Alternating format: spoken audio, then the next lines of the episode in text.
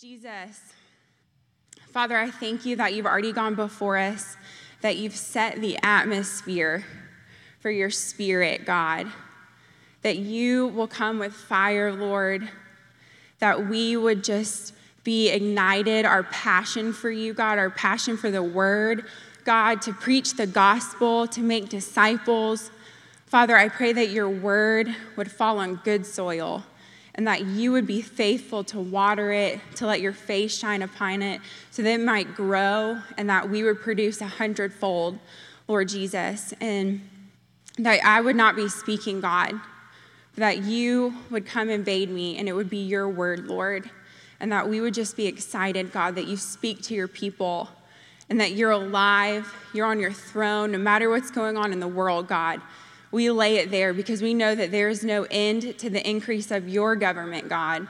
So it doesn't matter what's happening in Washington, Lord, that you still prevail. Your purpose, Lord God, will prevail, and that we can trust in a king, Lord God, that his kingdom will never be shaken. So, Lord, we just thank you and just bless you. So, I'm going to get right in. We're going to be going through the book of Haggai today. It's a small book, it's only about two chapters. So we're going to kind of skip through it. But I'll give you a little bit background on Haggai because it's kind of one of those. He's a minor prophet, it's a short book, he kind of gets buried in there. But I love Haggai because God gives him four incredible messages to the Israelites during the time that they're rebuilding the second temple. So the first temple was Solomon's temple. And a lot of us know that it was the biggest, most grand temple that had ever been built. There was silver, silver and gold unimaginable. But the people kept disobeying God. And so he said, if you keep disobeying me, I'm going to have to act out. I'm going to have to put you in captivity. So there's lots of prophecies about the Babylonian captivity. And so Israel, all of the kings kept leading the people astray, and God had had enough, and he was like, okay, I will let your enemies take over. And so Nebuchadnezzar, this is found in the book of, a lot in the book of Daniel, the end of Second Kings. He comes in, he destroys Solomon's temple, takes all the gold, all the silver, all the people, and brings them as slaves to back to Babylon. So God again predicts, and because he's a good God, and he's like, now you're only going to have 70 years in captivity because I'm compassionate and I'm kind. So 70 years go by, and King Cyrus, the Persians defeat the Babylonians, and King Cyrus is king, and this is all happening in Daniel as well. And he issues a decree that all the Israelites can go back to their homeland and they can build the temple. Now, this, to have a foreign God or a foreign king tell the nation of Israel that they can go back and build a temple to another God was a really big deal. So it's cool to see how God changes the hearts of men for his purpose.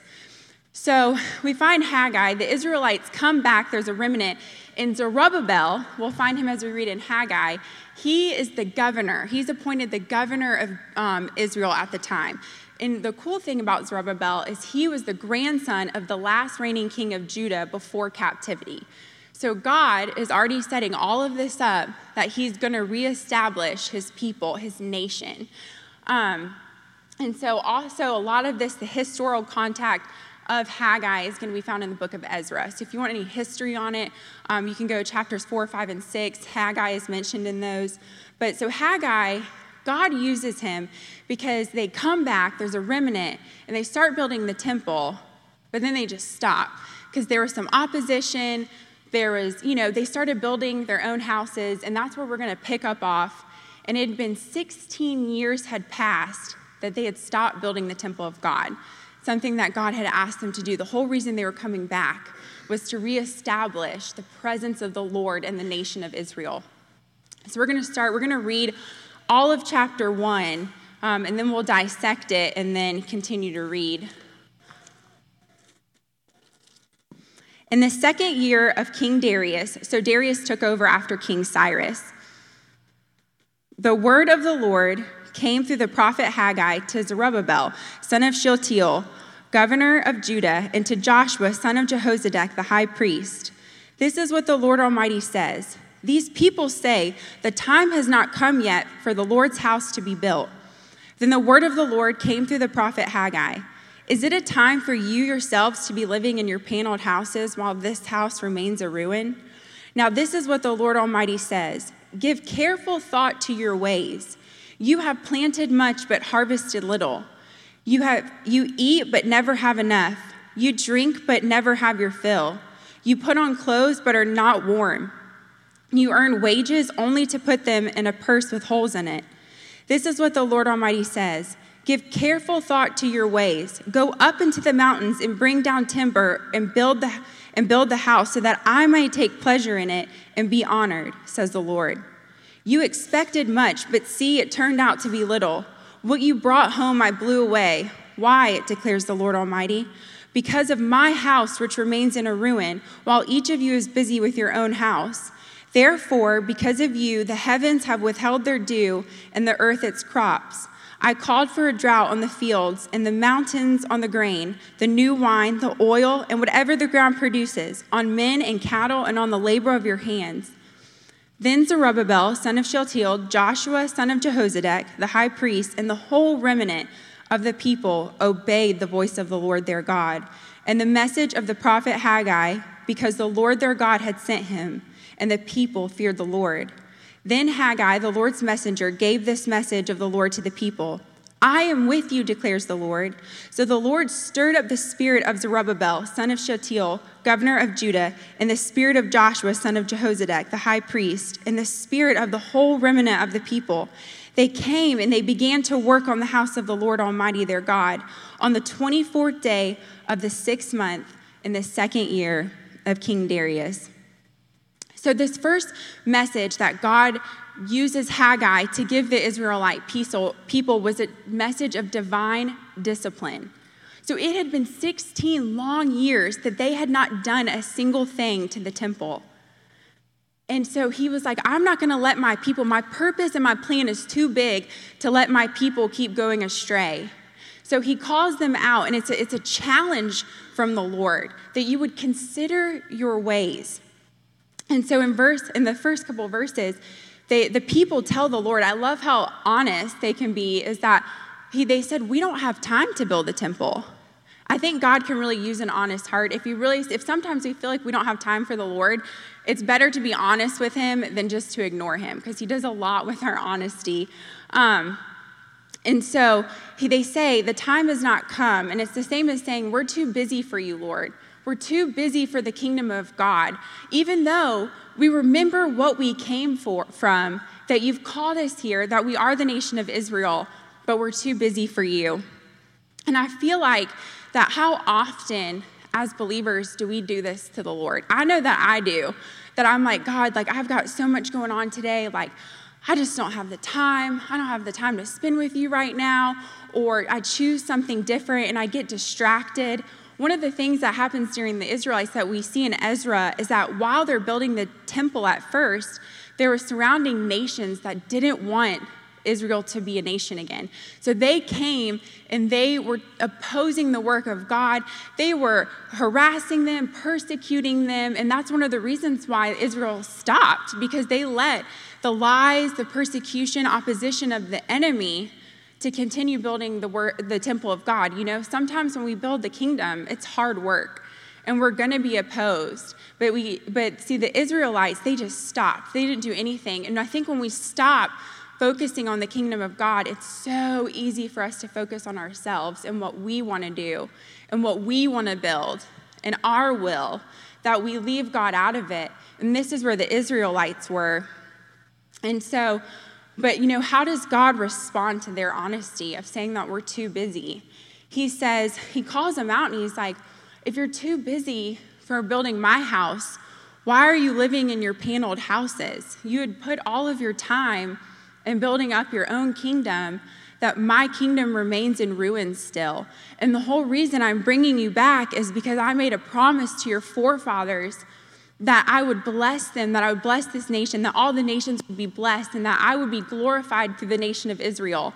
So it was important that they did the work of God because God's glory needed them to build this temple. And the work had to continue. So he calls them out on it. Um, And so they had come so distracted by the world, discouraged. They had forgotten the purpose for which God had sent them to back to the nation. Um, and you know, God tells them, He's telling them, consider your ways. Give careful thought to your ways. I'm not coming to condemn you, but I'm coming to, to call you up higher because I love you so much. And I have put from the beginning of time all my plans coming through the nation of Israel. And so he tells them, he said, You've planted much but harvested little. You eat, but you never have enough. You earn money just to put it in pockets with holes in it. And I think how we, we apply this to us is that they didn't ever have enough because they weren't building the temple of God. So sometimes we, we get in this place as believers that we're not living an abundant life. We know the promise of God that Jesus has come to destroy the works of the devil that we may have life and that we have it abundantly. And so when we find ourselves where it's like, I feel like I'm planting, or I, I feel like I earn money, but I don't know where it goes, or, you know, I don't know where my time goes. Like at the end of the week, I'm like, Lord, what have I done for you? Because, and I think the Lord's saying, just to the Israelites, stop, consider your ways. See where you're discouraged by the enemy, see where you spend your time. Um, and, you know, we just always feel like there's this never ending battle, maybe with sin or the fruit, and we're just fighting so hard and there's not enough. Well, that was where the Israelites were. There just was never enough. And God tells them, stop and consider your ways. Um, so it's do we spend more time building our kingdom or do we spend more time building the kingdom of God? And I think in this world where there's so many distractions and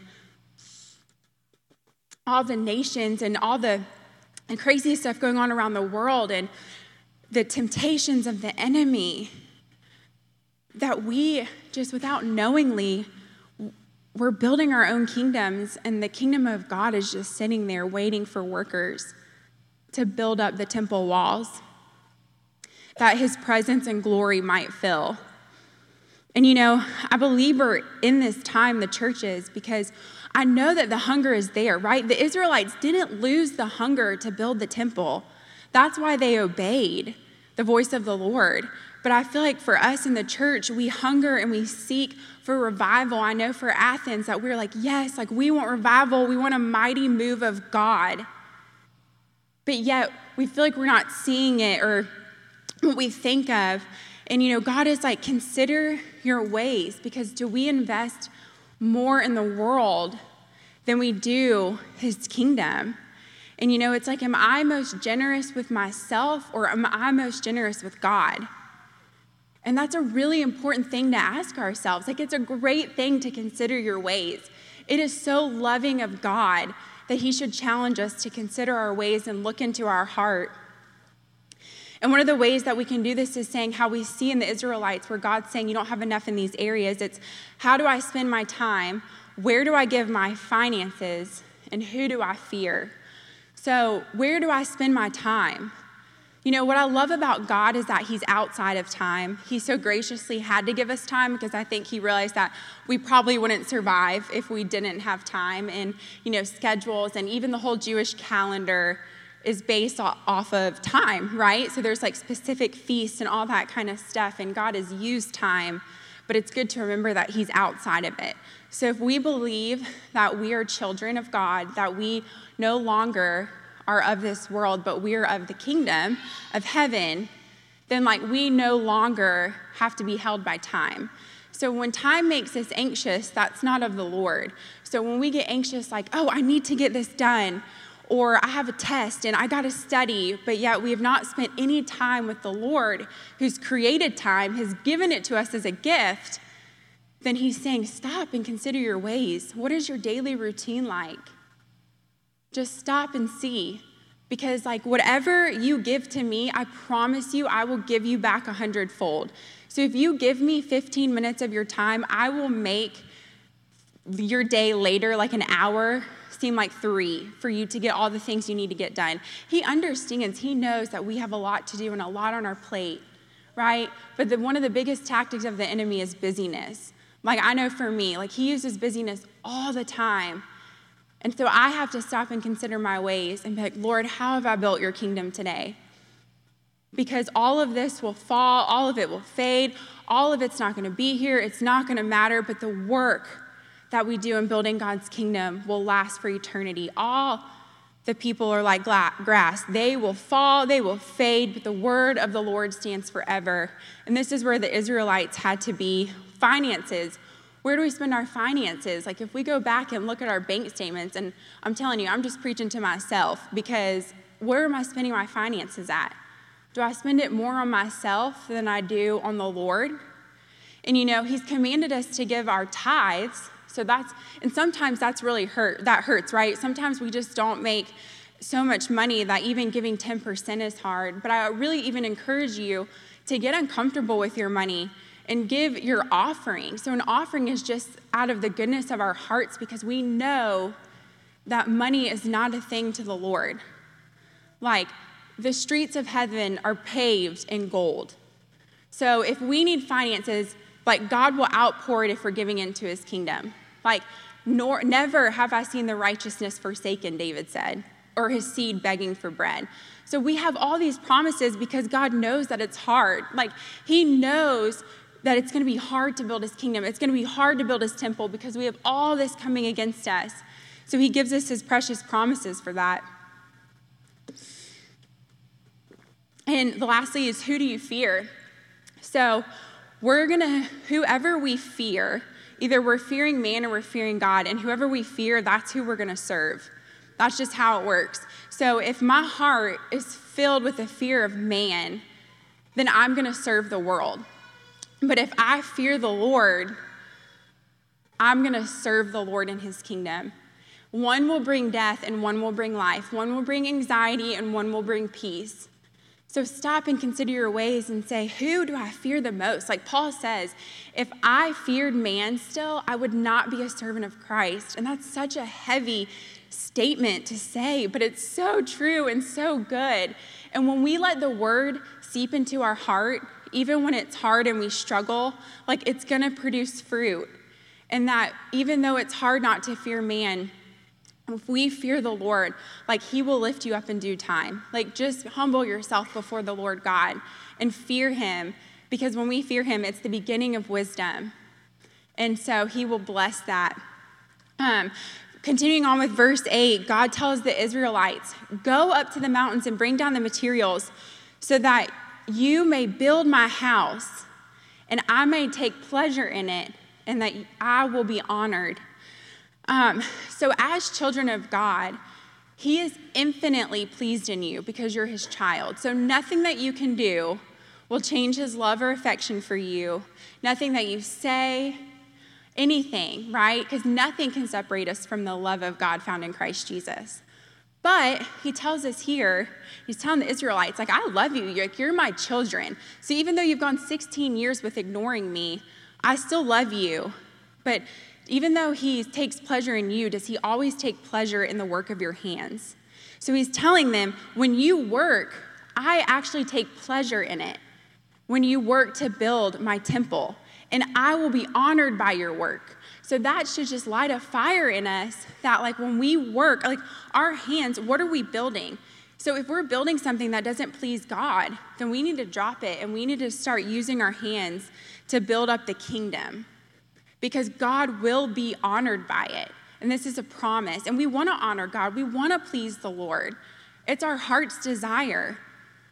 So let's build up his kingdom so that when Christ returns, that He's going to sit on the temple that we build, on our praises, on our work, on our mission that He's given us. And He wants to be pleased when He returns. When He comes to establish the new kingdom, like, don't we want Him to take pleasure in the stuff we've already done on earth? Like, that's what's going to be important. Not our own houses, not like what I can build for myself. Like, what am I building with my husband? And so we're going to end, so this chapter ends, and I love it because he, the people weren't wicked. They just needed a wake up call. And I feel like that's where the church of America is, is that we don't have wicked hearts. Like we want to please him, that we want to obey him. But God's like, okay, wake up, America, wake up, church.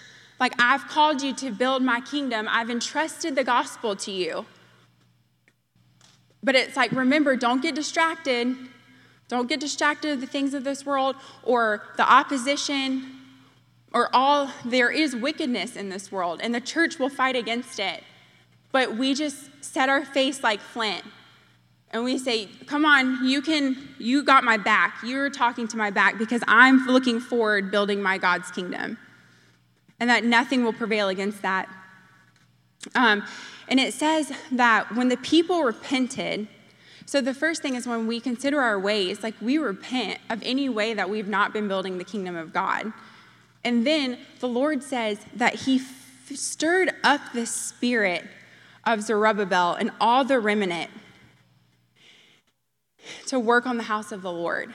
So, like, God promises to give his spirit to help you build his house and to build his kingdom. And so that's what he did. He got them excited about it again. I think sometimes we lose the excitement of God's kingdom and like everything we've been given from the Lord. And we have all the access of heaven on our side that it's like, what? Like, this is amazing. This is a miracle of what we've been giving, what we can walk in, that the rest of the world walks in darkness, but yet we've been called to be children of light.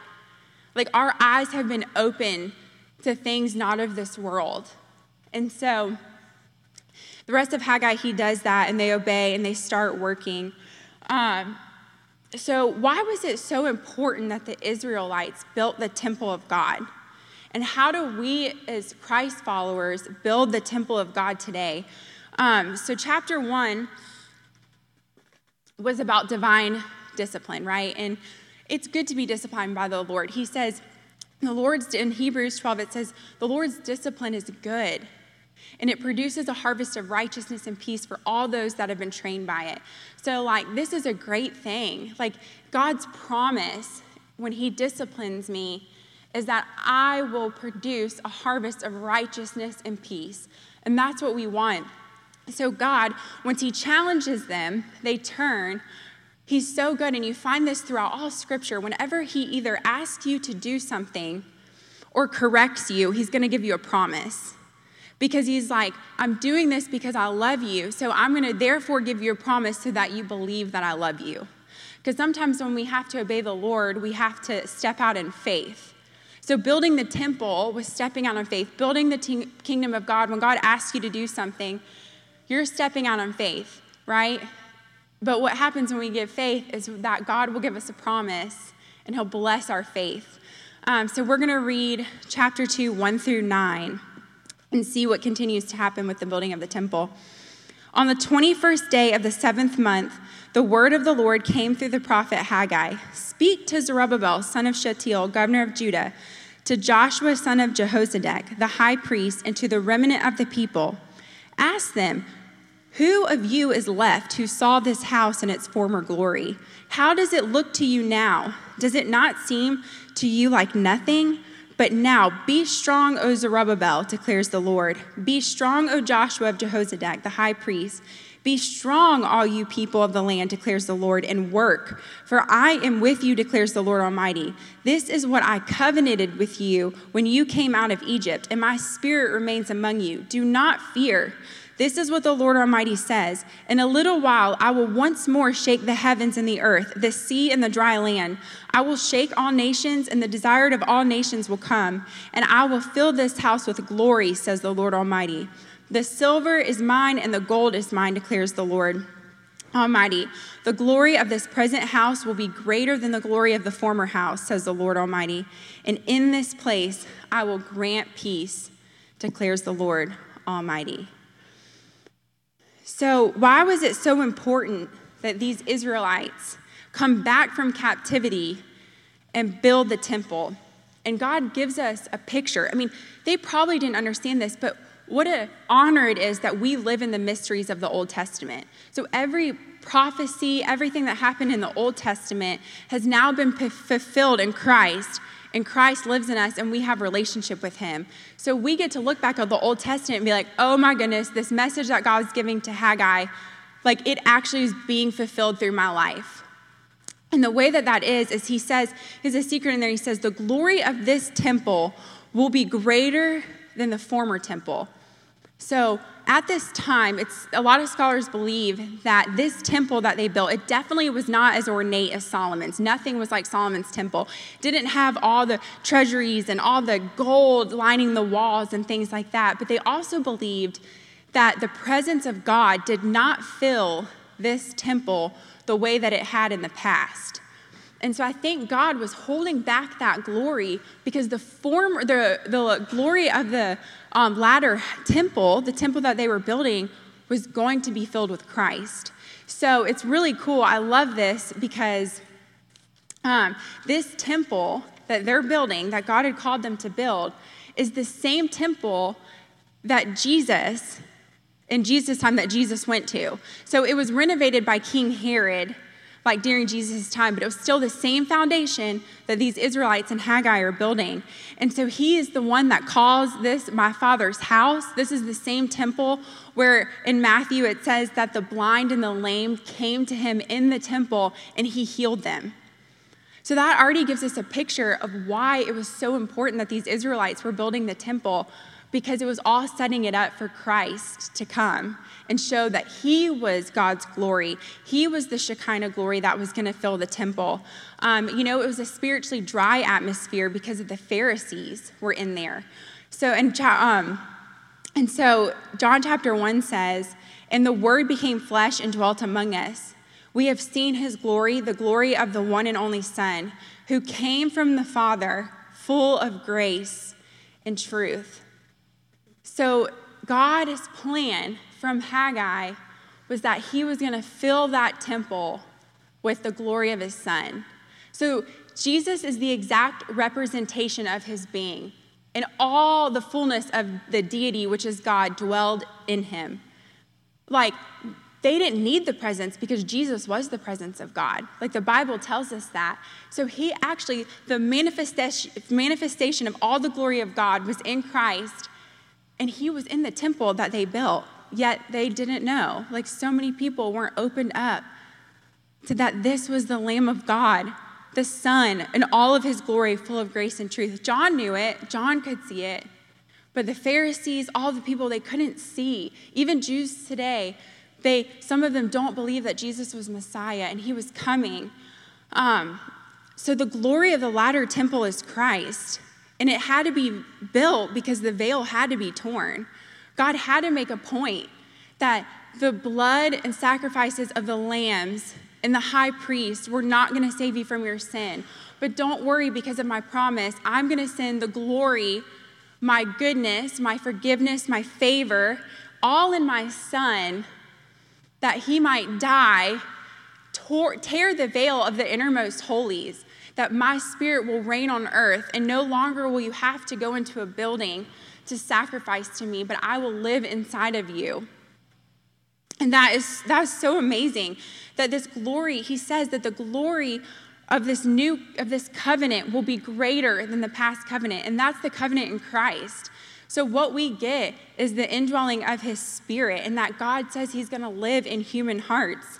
Ephesians 2:19 says, "Consequently, you are no longer foreigners and strangers, but fellow citizens with God's people and also members of his household, built on the foundation of the apostles and prophets, with Christ Jesus himself as chief cornerstone. In him, the whole building is joined together and rises to become a holy temple in the Lord. And in him, you too are being built together to become a dwelling in which God lives by his Spirit. That scripture shows us in the end of Haggai that this glory that God promises to be greater lives in us by his Spirit. And we are the latter glory of this very temple that we're reading about. Like, that should jack us up and get so pumped to work and to build the kingdom of God because things that were a mystery to them have been revealed to us in Christ. And that's such an honor as believers that God would love us so much. It says angels long to look into these things, but yet they've been given to the heart of man. It's like, who am I, Lord, that you would be mindful of me? Um, and so we get You know, so the high priest, like going back with that, the Lord living in you, the inner of the, like the innermost holies, the priest could only enter that once a year during the Day of Atonement. And if he did anything wrong, he would die because the glory was too much for flesh. Like the flesh couldn't handle it. So the fact that the glory of God lives inside of us through Christ and his spirit and our physical flesh doesn't die is an absolute miracle. That's why we're born again because we need new wineskins. Like our body, that's why when we encounter the love of God or when there's a big move of the Spirit, our physical bodies react. Like we cry, we weep, or we dance, or we laugh because we physically like can't handle sometimes how much of the goodness of God when it comes upon us or the glory. Like our bodies can't handle it. But he's telling us that like I live inside of you. Now with Christ, like all of my fullness is in you. Like that's amazing. But I, what's awesome about it is he tells us too that, like, yeah, our physical bodies don't die like the priests would have if they went in there during the wrong time or anything, but our flesh dies in the presence of God. That's why it's important to get in the presence of God because the flesh can't be there. Like it will burn, it will die. It has to die in the presence of God. And so that's why when we get the Spirit to live inside of us, our flesh is dying, yet we're being resurrected into the life of Christ. And that's the gospel. Um, so we get like these Israelites, we just get so distracted by the world. Um, and it's just false pleasures, it's persecution, lies of the enemy that we forget from the beginning of time that God has been working, He's been declaring, He's been moving heaven and earth for such a time as this, like the time that we are living in. So we're living in the greater glory of God. Like, that is so exciting. And He says, Consider your ways church, work because the Son of God, Jesus Christ, lives inside of you. That you are hidden with him, and when Christ appears, you too will also appear with him in all of his glory. Like, that's amazing promise. And it's like all things are possible for you. Like, don't get distracted. Build the kingdom of God. And so we're going to look at how this in chapter 2 when God says, He tells them, He's like, okay, like now that you've obeyed, we're working on the temple. Work because I am with you. So Jesus like says something really similar in Matthew when he says, I've been given all authority in heaven and earth. Now go, which essentially means now go work, go build by making disciples of all nations baptizing them naming the Father, the Son, and the Holy Spirit. So, this right here, what God is doing to these Israelites is the same that He's doing to our church. Like Jesus tells us, like, go and work because I've been given all authority in heaven. So, therefore, you have all the authority in heaven, and you don't have to be afraid. You don't have to be distracted. You don't have to listen to the lies of the enemy. Just go work and make disciples. And so, how do we make disciples and build the kingdom of God? You know, making a disciple, sometimes I think we get so anxious about it, like, oh, I don't have time to meet with somebody at a coffee shop. I don't know why in America we think making disciples is like meeting with someone for an hour at a coffee shop. Yes, it looks like that. But also, the biggest thing for me, how did Jesus make his disciples? He just loved the Lord. He says, I like do all that my Father obeys me so that the world may know that I love the Father. So if we obey the Lord in his teaching, that's how we're going to teach others to obey and love the Lord by actually walking in obedience and loving the Lord our God with all of our heart, with all of our mind, with all of our strength. And the world is going to see that. And that's exactly what Jesus did. He just was loving his Father and saying every, he goes, I say all that my Father is saying in heaven. So that's all that we're supposed to do. Whatever Jesus is saying, whatever he's speaking, that's what we're doing because we've been entrusted with his words. Um, and we give ourselves fully to the work of God and we share the gospel. Like the gospel is so important to share that we speak it, we declare it, that we speak it over ourselves, we speak it over our spouses, our kids, our friends, our coworkers. Like the gospel will never get old and it will never dry up. Like the power of God. Like Paul says, I am not ashamed of the gospel, for it is the power of God for all who believe in the salvation of others. So, like, that's what we do when we share the gospel is we are releasing heaven on earth by our very words of evangelizing and telling people about Jesus. Because when we walk out of this room and we leave and we go home, there are people dying. We will pass people in the car that they don't know. Their life could be demanded of them tomorrow, and they would be going to hell because they don't know Jesus. So it is so important that we go out into Athens and we, we, we preach the word because we actually believe it ourselves that this has transformed us. And it has the power to transform even the most wicked person that has ever stepped on the streets of Athens can still be saved. And we've got to have God's heart for these people. And that's how we build his kingdom today. Um, in the same way he tells the Israelites, um, he says it's going to be by my spirit. What I love, what's really cool, is we use this verse a lot, and I didn't know this, but it says, if you read it um, in Zechariah, it's not by might, not by power, but by my spirit. Well, Zechariah, just to note, is prophesying two months after Haggai. So it's the same period. And when God, when God gives Zechariah that message, he's actually speaking to Zerubbabel, the same Zerubbabel that we're reading about in Haggai, the governor of Judah. And he said, Not by might nor by power, but by my spirit will this temple be built, Zerubbabel. Well, he's telling the church that. Not by might, not by power, but by my spirit will my kingdom be built here on earth. And when you have my spirit, all things are permissible through Christ. And you can do anything, you can achieve anything with the Lord, and you can have the abundant life. And he's just telling us that today. And I just, and I love that about him that he would care and that we carry his spirit and that we really do have the power of God on our side. We have the favor of God on us to build his kingdom, that it's worth it. We will be greatly rewarded because I promise you this when we invest in the world, there will be no return on your investment. It will be zero. Like, when I buy myself new clothes, which is not bad, I love clothes. Like, I'm all for going shopping if you want to come with me. But, like, there's no return on my investment to my outfit. But when I invest in the kingdom of God, there is eternal pleasures and reward at His right hand for us. And so we build his kingdom because we're storing up for ourselves treasures that moth's not going to eat away at, that the enemy's not going to destroy. And so it's worth it. It's worth it all. Jesus is worth it all. I promise you right now, it's so hard sometimes to believe that. I know for me, it's easy for me to get distracted or not choose him during my day. But like when you spend time with him and he shows up, you're like, oh, yes, this is worth it because you just took away all my fear.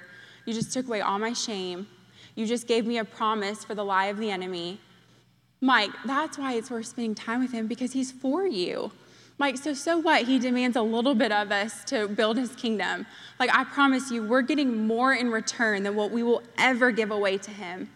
And so we're gonna read the last verse in Haggai. Um, just for time's sake, we're gonna skip to the bottom and we're gonna read verse 223. And he says, On that day declares the Lord Almighty, I will take you, my servant Zerubbabel, son of Shealtiel, declares the Lord, and I will make you like my signet ring, for I have chosen you, declares the Lord. So Zerubbabel was in the Davidic line. So Jesus was related to Zerubbabel. Like God continued his promise. Jesus was the seed of him.